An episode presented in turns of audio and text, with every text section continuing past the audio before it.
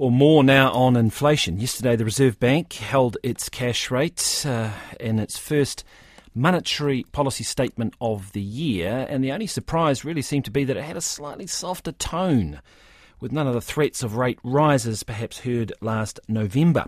Instead, the RBNZ was talking about balanced inflation risks and an economy headed for a soft landing. There were a couple of hooks. The room to tolerate any negative inflation surprises is limited, and the central bank is ready to act if global risks, such as shipping costs, start to spill over into local price behaviour. Governor Adrian Orr says there were only two options on the table a rise or no change, and in the end, uh, it wasn't actually a difficult decision.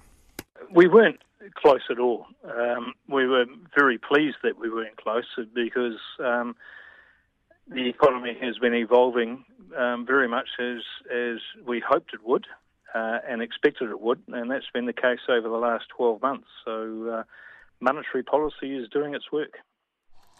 But it's still got more work to do because you say we don't have any tolerance or we don't have much tolerance room for any upside surprises. So, suggests that you're still on a knife edge.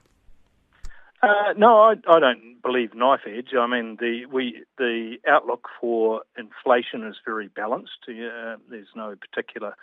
Um, we're confident we're going to be back within our band um, uh, second half of this year, and near the midpoint um, next year. So with uh, you know below three percent, and then at two percent.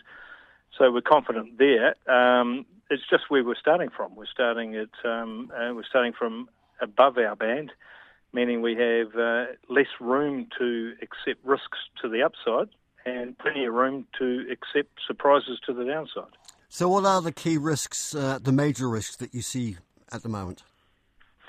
Mostly global. Uh, domestically, the economy is is um, uh, behaving as anticipated with interest rates where they are and the terms of trade where they are, and so you know spending is subdued, inflation has declined. Uh, inflation expectations have declined. The labour market capacity pressures have eased. So, so you know that is all business as usual or business as expected, given where interest rates are. But those uh, domestic, uh, but those domestic pressures that have worried you in the past, rents, rates, insurance, those sort of things, they're still there. They're still pressing on you. They are, but they are relative prices. Some of those, you know, those price pressures are, are related to individual business activities. We only control the price of money we will make sure that um, none of those relative price pressures um, spill over into aggregate inflation. We don't want people hiding behind a price rise and using that as an excuse to raise their prices. Um, if people need to rise their relative uh, raise their relative price, so be it. Um, our main risks are, are international. Um, the global economy is slowing. Uh, that's helping on our disinflation challenge. Uh, but meanwhile, geopolitical risks, climate risks um, are always there.